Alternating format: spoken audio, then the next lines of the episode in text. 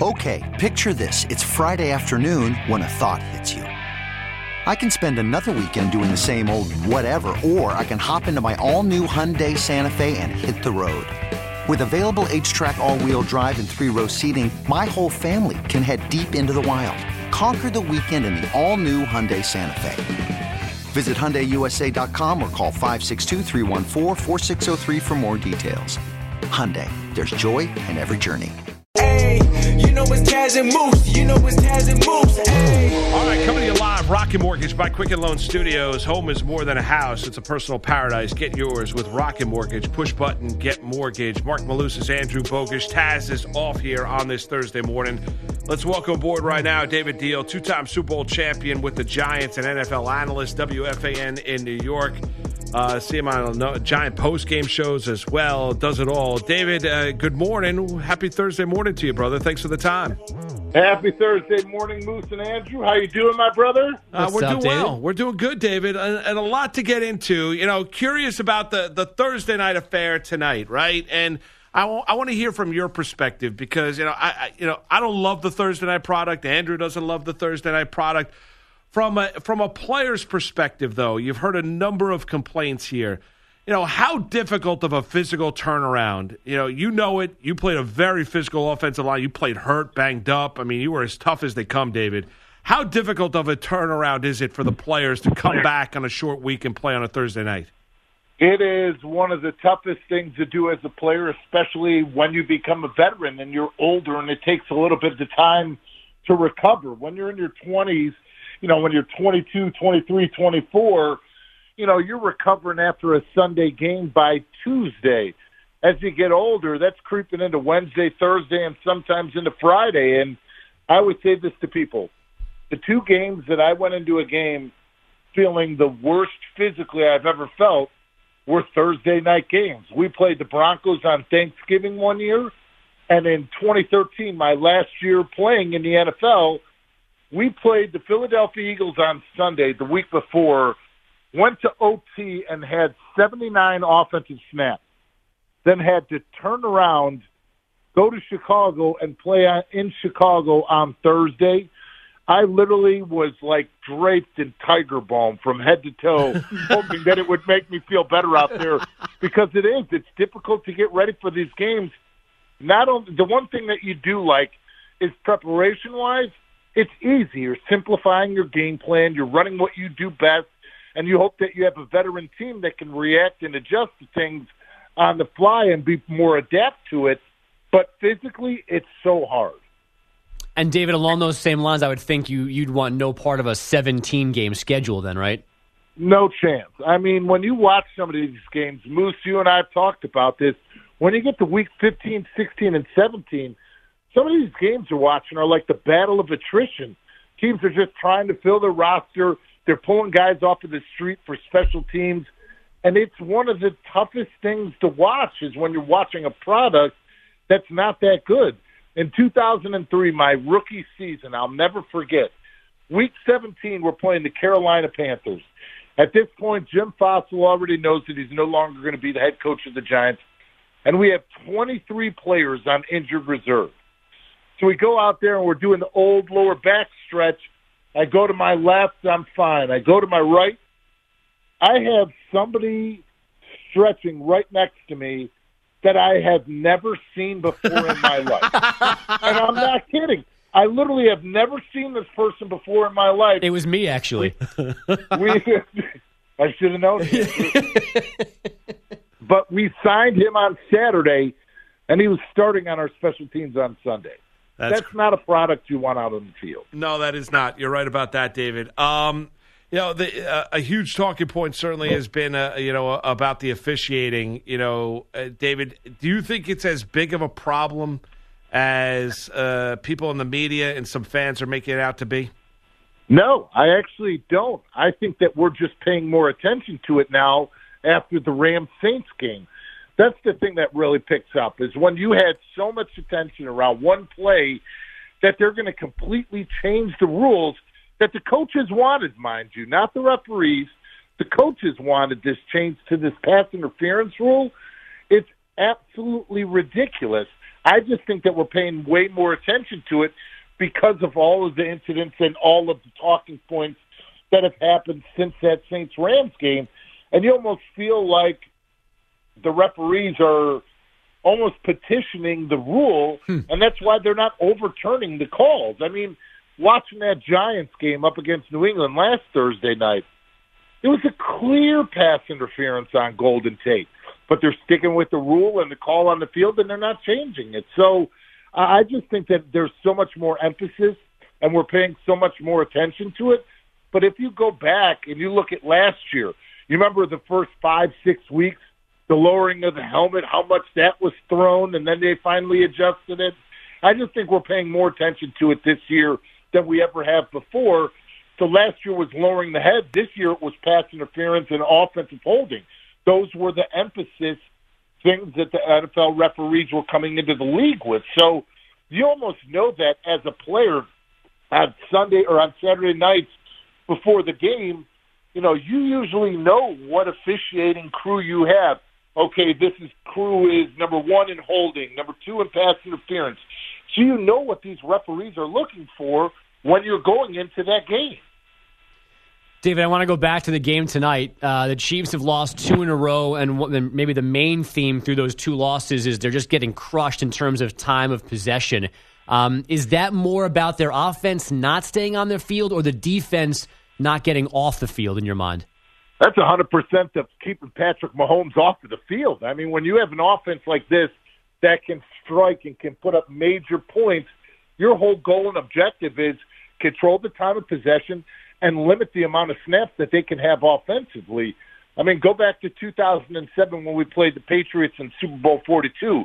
Our opening drive was nine minutes. That was one of our goals was we need to control the time of possession and keep Tom Brady off of the field.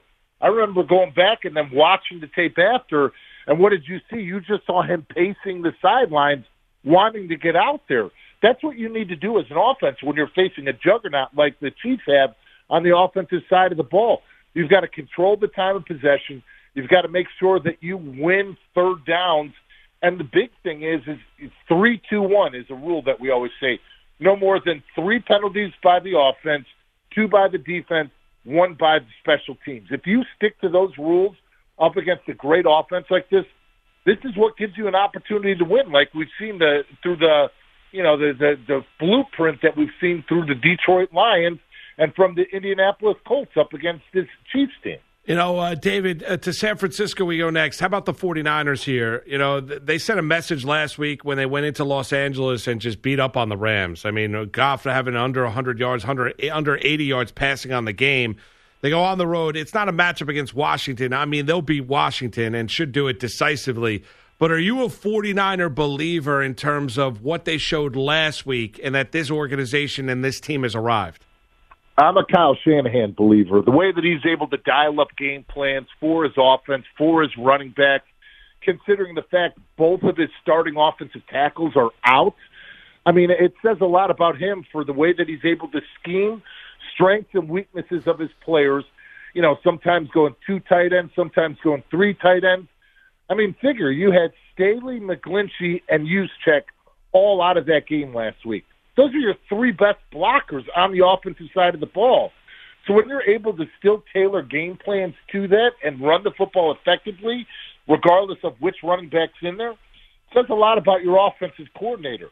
That's what's going to scare me a little bit down the road for this 49ers team. You know, Staley's out for the year with his fibula. McGlinchey will be back with his knee, but how long will they be able to sustain on the offensive side of the ball without those two guys? And I guess I'm, defensively, they remind me of our 07 and 11 teams. The way that they can rotate on the inside, they can move defensive end to the defensive tackle position, going up against the guard, which we used to call the NASCAR package. So you got a, a fast on a big, and the way that Bosa's playing his rookie season, it's nothing but encouraging. But the thing that, like I said, that still scares me is just offensively the fact that they don't have both of their offensive tackles currently. Uh, I guess the flip side of that question, David, is how worried are you about the Rams after that loss on Sunday? I mean, I definitely am worried about the Rams. Obviously, they went out and made a huge trade for Jalen Ramsey. You know, Wade Phillips is trying to get back to his Super Bowl Broncos team where they can rush the quarterback, play press man on the outside, and get after the quarterback. That's something that you're not getting with Marcus Peters. Marcus Peters needs to be a, a off zone coverage corner. That's not what Wade Phillips wants to do. And with the magnitude of everything that the Rams have going and what they can possibly be, Jalen Ramsey could be that missing piece because that split second longer that that quarterback holds the football, that's all it takes for Aaron Donald to get home and get a quarterback set or a quarterback hit. So I, I think that they've obviously taken their lumps. I don't think that they're going to have a full Super Bowl hangover like we've seen in the past, but I, I do think that they do worry you some when you look at offensively, them not running the football effectively. Todd Gurley, we really don't know his health status. And the big thing for their offensive line was last week, once again, they had two new starters in there and figure this is a completely re, uh, rebuilt group on the inside. Roger Saffold, their best left guard last season and their best offensive lineman, is on Tennessee. And then Figure Sullivan's not playing center for him either. So you know it was going to take some time and some cohesion for them on the inside, but you didn't think it would take this long. Marc Malusis, Andrew Bogus, chatting here with David Diehl, two-time Super Bowl champion with the Giants, NFL analyst, WFAN in New York, Giants post-game shows all over the place. Hey, David, one of the fascinating matchups this weekend I'm looking forward to is Colts and Texans out in Indianapolis. Last time we saw Indy, they were imposing their will on Kansas City. Can they do the same thing on Houston this weekend at home that they did on Kansas City? Win at the point of attack and kind of minimize the impact of the dynamic Deshaun Watson at quarterback? Well, that's what they're going to have to do if they're going to want to win this football game. Obviously, the way that the Texans are playing on the defensive side of the ball, eighth against the run on their run defense, to allow them to get after quarterbacks and get after them opposing with Watt, Mercilus, and the rest of the group. But the problem is, is even though they can get after it in the run game, when you look at them in third down, they're 26th in the NFL, the Texans, on the defensive side of the ball. So if this Colts offense that we've seen go in there, which is fourth in rushing, that is third in giving up the least amount of sacks, can be productive on first and second down, that's what's going to allow them to impose their will and dictate the tempo of the football game up against the Texans. And believe it or not, I actually believe the Colts are going to win this game. David, it's a sad day around here with his retirement. Uh, what will you remember most about Brock Osweiler? uh, I guess the fact that he uh, he went in and, and, was able to rob money from NFL owners without wearing a ski mask. is that a good enough answer? That's good. That's yeah, good answer. That is a, that is a good answer. Uh, uh, David, curious about the Browns here. Um, you know, Beckham, they bring him in. You know, the dynamic wide receiver from the Giants. They had Landry. You know, Mayfield's really struggled. You've seen some issues in terms of Kitchens as a first year head coach in the National Football League. You know, for the for the Brown fan that is really concerned about this team and where they are right now, and certainly with the second year quarterback Baker Mayfield, what would be the message here for the Browns right now?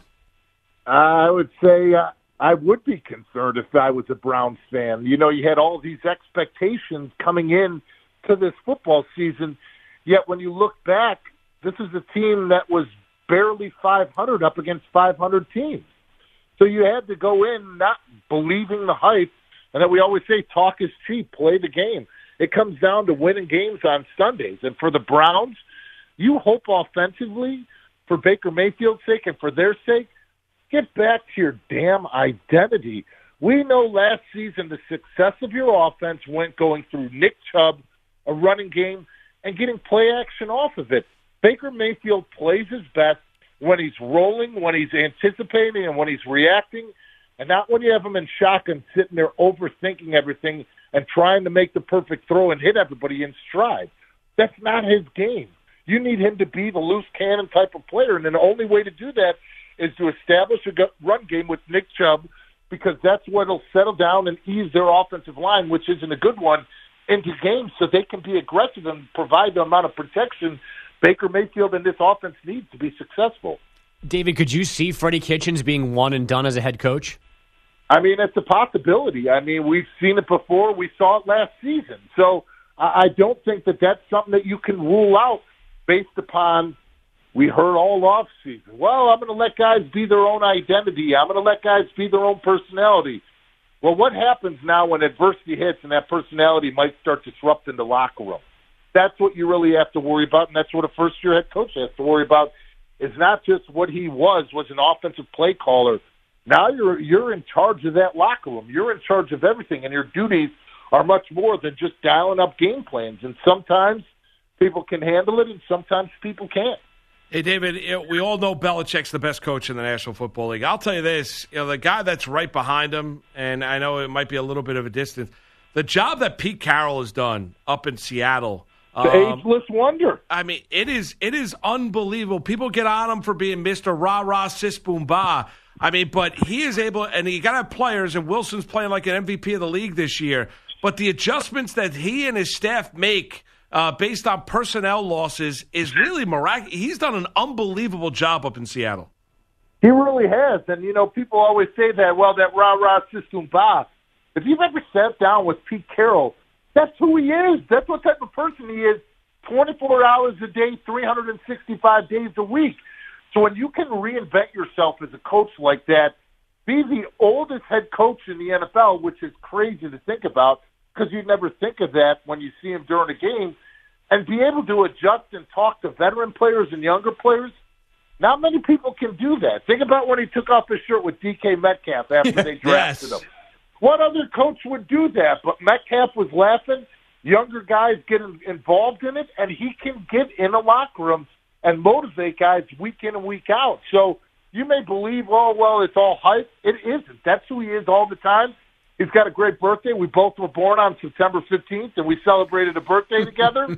so I, I've got nothing but respect for what Pete Carroll has done in Seattle. And and this is almost an entirely second act up there. I mean, Russell is still there, obviously, and some other holdover guys, but they come off the Super Bowl loss, and the defense kind of slowly falls apart, and they have to get rid of some guys and bring new people in. And now they didn't necessarily go all the way down to the studs, um, but he's brought them back up to being an elite team in the NFC again. Absolutely. I mean, you think about the whole Legion of Boom being completely gone because at some point, after you pay everybody at the same time, as they get older, you're going to start releasing them, and you've got other areas of concern of where you got to spend that money. So I think that both uh, him and John Schneider, the GM, have done a tremendous job in Seattle. You know, starting from scratch, rebuilding, but throughout that time, it wasn't like Seattle was getting killed offensively or defensively just because of the sheer way that Russell Wilson was able to play and Bobby Wagner on the defensive side of the ball. You know, final one for me, David, is this Lions Vikings this weekend in Detroit. Uh, number one, do you think Cousins has turned a corner a little bit mentally uh, with the way that he's played the past couple weeks and had a really good game this past week at home against Philadelphia? And this Lion team should, I mean, they should not have lost the game against the Packers. They should have beat the Chiefs. I mean, they might be, you know, right now, instead of being, you know, a team that's sitting there at 2 2 and 1, they really should be 4 0 and 1 this year. Patricia's, you know, second year, they've been, you know, they, they, he's done a really nice job this year so far, Matt Patricia has. They really have, especially when you look at how much the defense has, has changed and upgraded on that side of the ball. I mean, that was their big issue was them on the defensive side of the ball, making sure that they were getting people off of the field, getting takeaways, and in the red zone, they were just getting salvaged last year. But the way that they were able to bounce back, I mean, you talked about it. They should have won that game in Arizona. They shouldn't settle it with a tie. But you know, offensively, their whole big thing for the Lions is having an effective run game to take away some of the pressure from Matthew Stafford and Kenny Golladay. That's the whole big thing that you know that the Lions have to do offensively to aid their defense because their defense doesn't have a lot of depth and they're not real thick uh, in regards to how many people that they can interchange. A lot of times you're watching defensive lines and it's almost like hockey line shifts, two in, two out, three in, three out. They don't have that depth now. That's why it's important for the offense to control the time of possession. And let's, for me, I want to see it out of Kirk Cousins for a long, extended period of time because you could say, oh, well, over the last two games, he's thrown six touchdowns to one interceptions. Well, the first four, he threw three touchdowns and two interceptions and wasn't near as well as what he looked these last two weeks. So I want to see the whole body of work. But as time tells and as history tells, when it comes to those big games, Kirk Cousins does not have it. Hey, David, great stuff as always. Uh, I'll see you on Sunday for the show on the fan, and uh, enjoy the rest of your Thursday. All right. Thanks, you guys too. Have a great one, Moose. Nice talking to you, Andrew. Same here, David. You got it, David Diehl, two-time Super Bowl champion with the Giants, uh, NFL analyst. That is a Friend of the story. Moose. Oh, that is a great story. How about the fact he's lining up, doing his pregame stretches, looks over his left, sees the guy he's going, looks Yeah. over his right, he's like, "Who the hell is this?" And I need him to help me win a football game in a couple hours. Good times. Well, come back. We got the three for you on this Thursday morning. It's Marc Malusis. It's Andrew Bogish who's in for Taz. It's Taz and the Moose, CBS Sports Radio.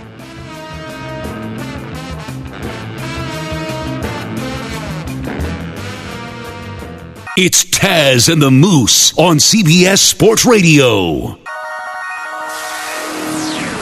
You're listening to Taz and the Moose on CBS Sports Radio. That's right. 855-212-4CBS, 855-212-4227. CBS Sports Radio's toll-free line brought to you by Geico. Great news, quick way you can save money. Switch to Geico, go to geico.com, and in 15 minutes, you can save 15% or more on your car insurance. Before we get to the three, here we go. Bogus, final update of the morning. Take it away, brother. Moose, thank you so much. Here's your report sponsored by Progressive Insurance. This year, Progressive celebrates seven years and over 700 cars given to veterans, giving thanks by providing independence for those who protect it. Learn more at keystoprogress.com. The ALCS back on the field tonight. No more rain in New York, but it will be chilly and windy for the Yankees and the Astros. Houston leads the series two games to one. They start Zach Greinke tonight.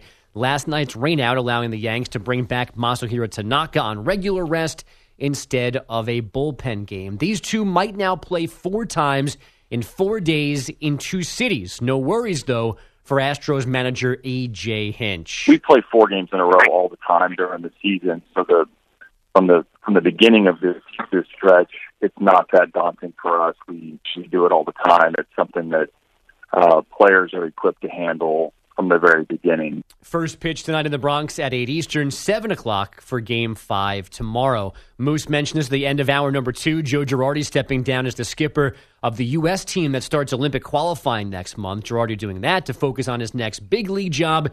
Maybe the Phillies, maybe the Cubs, maybe the Mets. Scott Brosius, by the way, replaces Girardi with Team USA. Saints running back Alvin Kamara did not practice yesterday with an ankle injury. He might not practice at all this week, but he wants to play Sunday against the Bears. And Steelers QB Mason Rudolph now out of the league's concussion protocol. Mike Tomlin had already said Rudolph would be the starter once again once he's healthy. The Steelers on their bye this week. And breaking news from the NBA Moose Wizards guard Bradley Beal reportedly signing a two year, $72 million max extension that creates a four year agreement worth 130 mil.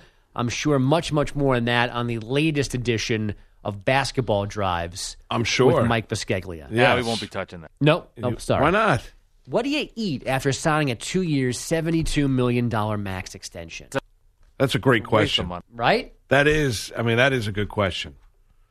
I would probably go with a uh, boneless ribs uh, pork fried rice special at the Chinese restaurant. Okay. Look at you being efficient. Yes, that's what I'd probably go with. I might, I might splurge for like a steak.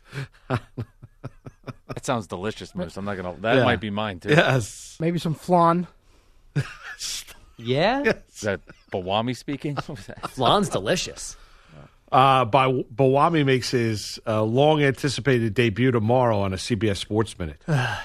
That's still happening, huh? It is happening. Still a thing? Yes. We have to get something cleared with Marinick, our program director, uh, which he had to work on before the show. We had to poke Bawami up, who was sleeping in the corner. Uh, but we were able to get him up and get him get him focused on, and so we worked that in. Um, a little bit of a musical variation, but that is happening tomorrow. You got to be excited, don't you, Bogus? Mike, it seems like uh, all the things that made you and I back away from this project and wipe our hands of Bawami doing a minute, that all of the things we saw as hurdles to Bawami doing a minute have all now become reality. Yeah, I mean, like Moose just said, there's one more hurdle, and after that, uh, you know, We're going to luck. clear that hurdle. I firmly believe it. That that minute airs at what time tomorrow? 150 150. Eastern. 150. Correct. So, 150 so Eastern. Mike, the over under on someone being fired is what, like 202 Eastern time tomorrow? No, no one's going to get fired. We're getting it cleared by our bosses. This is not us going rogue. You've gone rogue I so mean, far. when I House money. mentioned well, when I mentioned about Bawami doing it, Bisegli gave me a better shot of winning the hundred yard dash in the Olympics than Bawami appearing on a CBS Sports Minute. and then all of a sudden, Bawami is coming on a CBS Sports Minute. Who knew Moose could run? It's still only Thursday. There is still more than 24 hours. And from what I heard, he's already rattled the production cages. Yes, he is. He's poked the bear a little bit. But Bawami's Zach can't stand him. By the way, Zach Martin? Yes. Who cares? I mean, really. Zach can't stand him. And I, I He's care. tired of Bawami's presence, the flowing robes, the wind, Yeah, the I'm smoke. I'm overly sensitive, Moose. I want people to like me. I don't. I don't need. Zach to like me. I'm good either way. Uh, so tomorrow, Bawami, unless something, unless something, uh, you know, some last minute, all of a sudden, rug gets pulled out Yeah. from underneath us. Tomorrow, Bawami will appear on the I, CBS. I know Sports exactly what's going to happen at 12:35 when my day, my day is normally over and I'm finally ready to leave here after another another long glorious week at CBS Sports Radio. They're going to come running down the hallway and going, "Who who approved Bawami doing a sports minute?" And I'm going to have to think of one to record to play at 150 because you'll be long gone doing God knows what with the whatever former John you hang out with on a Friday.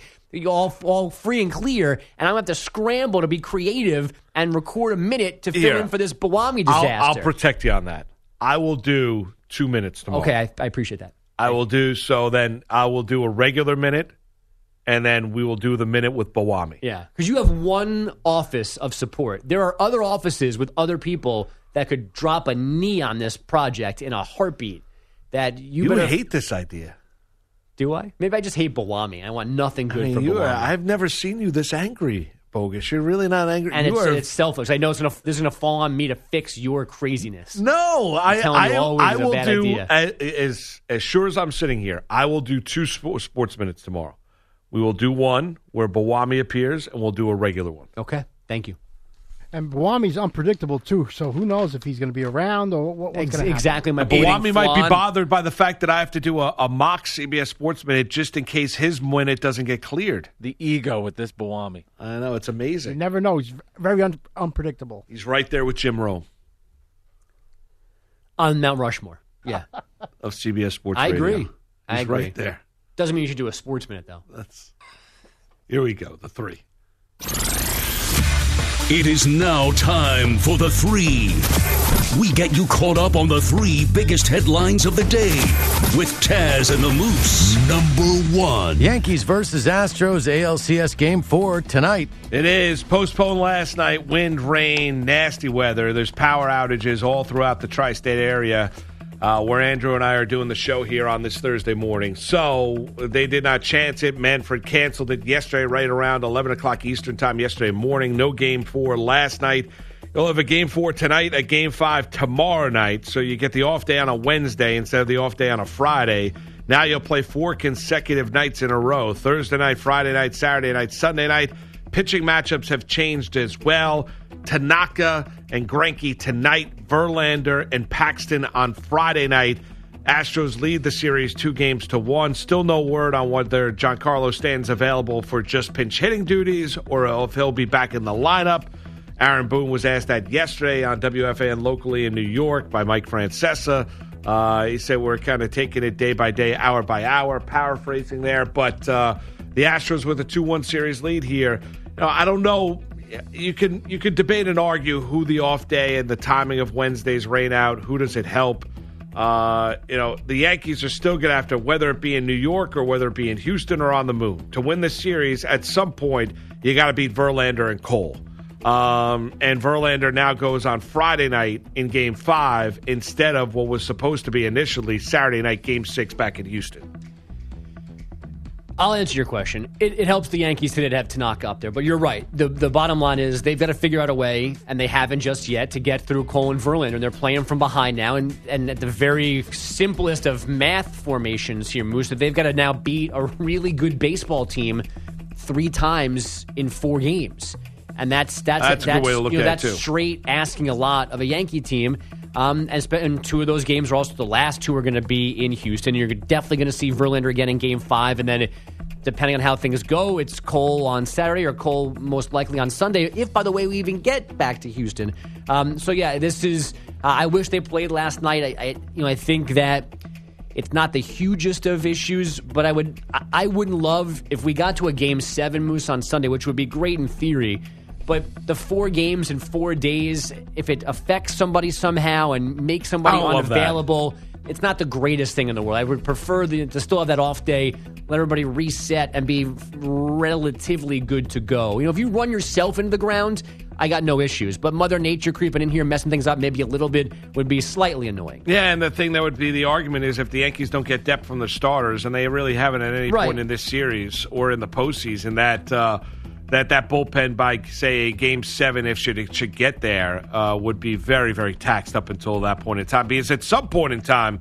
The Yankees are going to have to have a bullpen game. You know, maybe it ends up being Game Six. Uh, you know, back in Houston, if they're able to win one of the next two games, and the Astros don't eliminate them in the Bronx, or uh, you know, they can't avoid it because they don't have enough starting pitching. So at some point, that bullpen is going to be even used even more, and it's been used a lot up until this point in time. And then there's the really, you know, there's a lot of victims in last night's rainout moose. I want to give a quick little thought and prayer to Indiana and Maryland men's soccer, as well as Illinois and Wisconsin women's volleyball. Now they were ske- they're playing tomorrow. They were scheduled scheduled to be on Big Ten Network.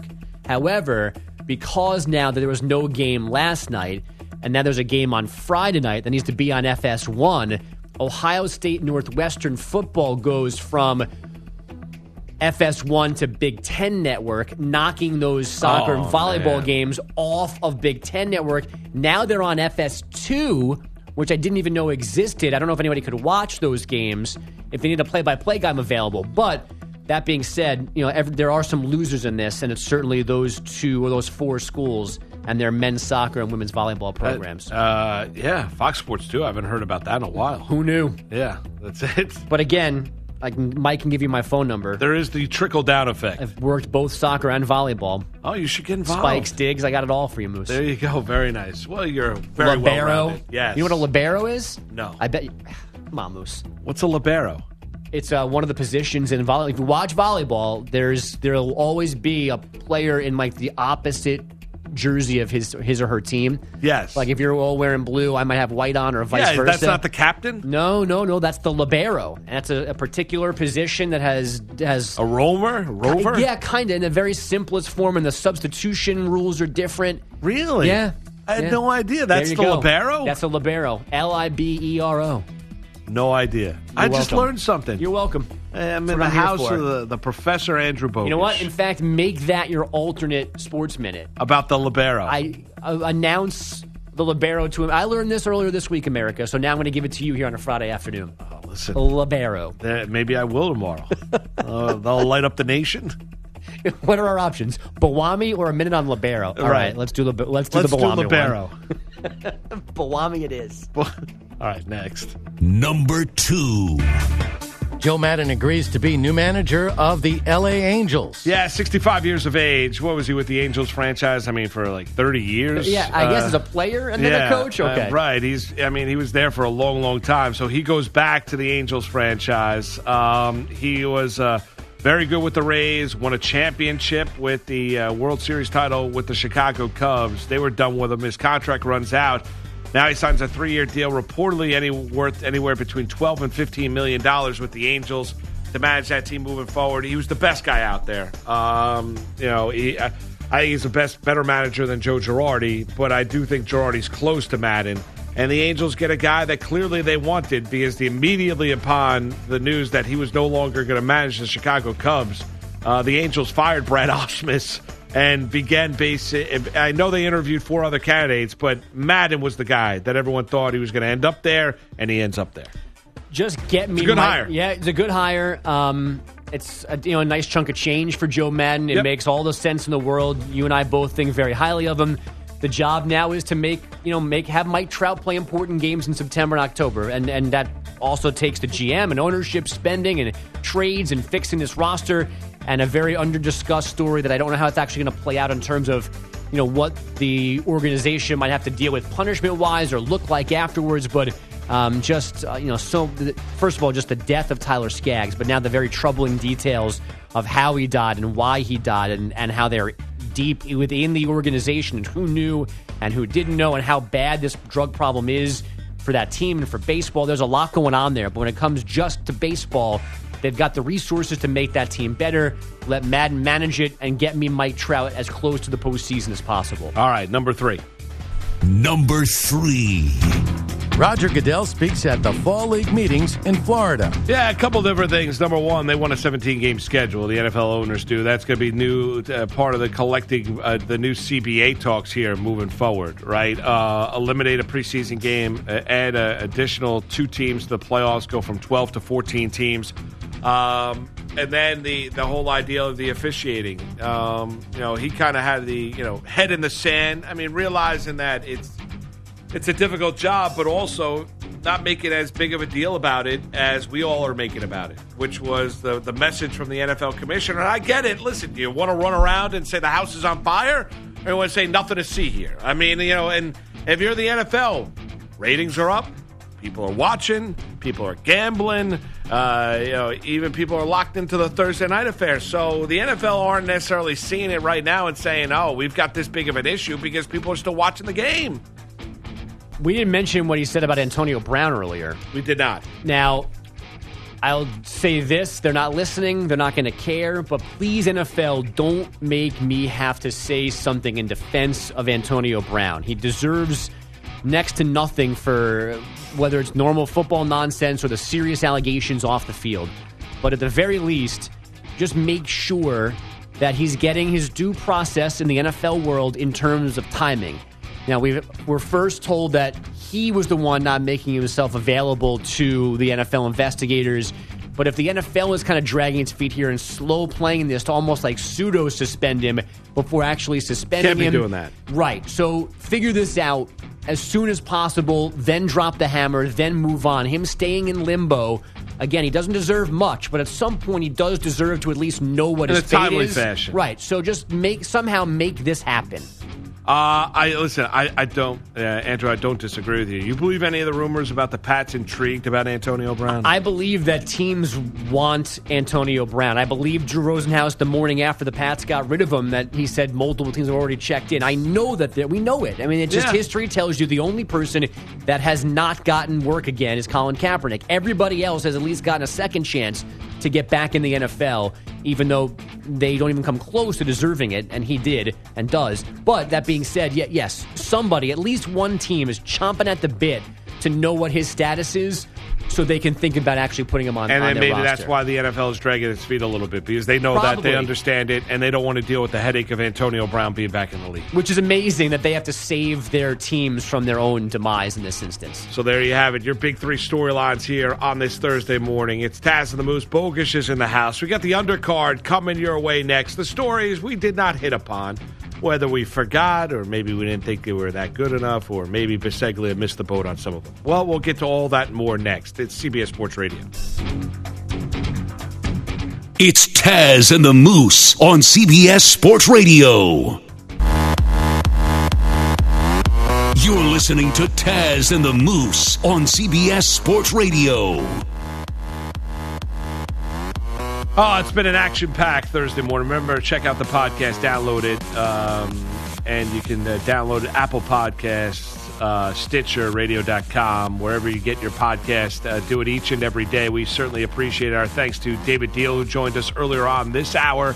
Ryan Wilson from CBS Sports and CBS Sports HQ. He's all over the place covering the National Football League. He joined Andrew and myself, hour number two. Who you like tonight? Yankees Stros Bogish. Um, I think the Yankees. I'll give you my answer first. Uh, I think the Yankees even up the series at two games apiece. Who do you like? Uh, I think the Yankees win the game tonight, unfortunately, but I I don't think that they win because they knock around Zach Greinke. Uh, I don't know why I have this weird confidence in him. I think he's fine. I think Tanaka's a little bit better, uh, and I think maybe the deciding run or the kind of the put away run comes off the Astro bullpen. Uh, the wind, the last thing I saw, the wind's going to be blowing out to left field tonight. I don't know what your thoughts are in terms of kind of changing the final score, but I think this one actually is Yeah. kind of low scoring, well played, maybe like a 4 1 or a 4 2 Yankee win. tonight. Yeah, I think the over under number is eight. So I, I think it, I'd agree with you. I think it's probably going to be under eight runs. Um, I, I hope Greinke pitches well. He gets a lot of slack for a guy that's had a really good N- a major league career. He really has, Yeah. and I understand the social anxiety and you know and, and everything. And he's dealt with a lot. Um, he really has, uh, and he's had a really good career. I hope Greinke pitches well today uh, or tonight, I should say. And I I hope him and Tanaka both pitch well, and then you get into those bullpens. Hopefully, we get a nice close kind of uh, electrifying edge of your seat kind of baseball game where you get a clutch hit late that decides it. But I do think the Yankees come out victorious. But then I do think the Astros with Verlander win Game Five I would and go agree with back to. Houston three two. I'd agree with that. I think the Yankees are in a little bit of trouble here. If they Yes. go back to Houston down three games to two, they're not getting out of Houston alive. I, I we're going to get to a conversation where you're going to look back at what could have or should have been. I mean, you win game one, you knock around Greinke. Torres has the great game. You've got all the momentum. You get to game two, and that game is 2 2 for five innings, basically. And it was a winnable game. You didn't win it. Nope. You had a chance to get maybe just one hit early against Cole in game three, changes the entire dynamic of that game. You know, not, they shouldn't have been up 2 0, but they had a chance to be up 2 0. Like there's, a, there's an ocean of difference between as the road team losing game one, Yep. winning game two Yep. to get the split, then to win game one and have game two be there and not get it. You almost come home disappointed when you really shouldn't be. But the way things played out, you know, they were they were to only win one of those first three games put the Yankees in a spot that I think in the end they just they can't climb out of. I don't disagree with that. And the other thing, Andrew, that uh, you know, uh, Verlander, as gettable as Verlander and Cole can be, they were gettable in their first two starts in Right. this series. I mean, and not saying that they didn't pitch their way out of jams, and not that they're not gamers and unbelievable starting pitchers, but they were not quintessential Verlander and Cole performances. You had so many opportunities against both of those pitchers to come through with the clutch hit, they just Yeah. could not find a way to get it. and it's hard to think that they pitched like that again, especially Cole. I agree. I agree, and it's, I, I don't even say Verlander. I mean, I think Verlander. You know, the Yankees going to foul off twenty nine pitches against Justin Verlander Friday night. Right. I mean, that's what they did in his initial starting game too. I, I just don't see. He wasn't getting the swings and misses. Now he's coming back on full rest because that also was a starting game two after he just had a start in Tampa on three days rest. Right. So maybe now with now the extended rest, back to back starts on regular with him here, there, anywhere, he's going to pitch well. Yes, I totally agree with you. Um, all right, let's get to it. Here we go. The undercard.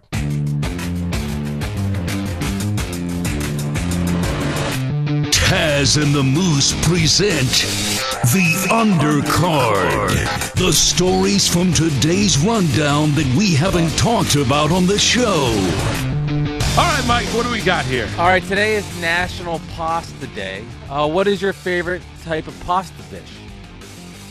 Uh, I like, I call it cavatelli.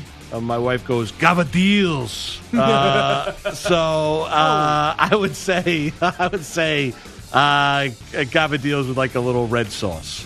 Uh, I'm on. I've been on a big kick of like some kind of braised short rib, braised meat Oh. on like the long, wide noodles. I don't know what they're called. Like officially. tagliatellis? I guess maybe. Fettuccine? No, like it's like really fat, flat spaghetti. They're all and um, and they're just like it's just soft and like comforting and rich and meaty, and the sauce it's just it's delicious. All right, what do you You got? can tell I'm Pete? not Italian, huh? A little fusilli with a little meat sauce. All right, uh, biseglia. Lo mein. All right, The original pasta. the original pasta. I got to be honest. Uh, Mike's always going off the chart, uh, off the tracks. I mean, we're talking about Italian dishes, and I love lo mein. You look like lo mein more than chow fun. Oh, that's a good call too. The flat wide. I like chow fun more than lo mein. Fair. I think it's close. A good lo mein solid will set you right. Focus. Good job last three days, brother. Thank you, Moose. A little under the weather you are. Appreciate it. Uh, Mike, Pete, fantastic deal. And uh, Ryan Wilson for joining us earlier on the program. Thanks for everyone tuning in. Enjoy the rest of your Thursday, everybody. Till tomorrow. Peace. There's got to be a 10 second runoff here.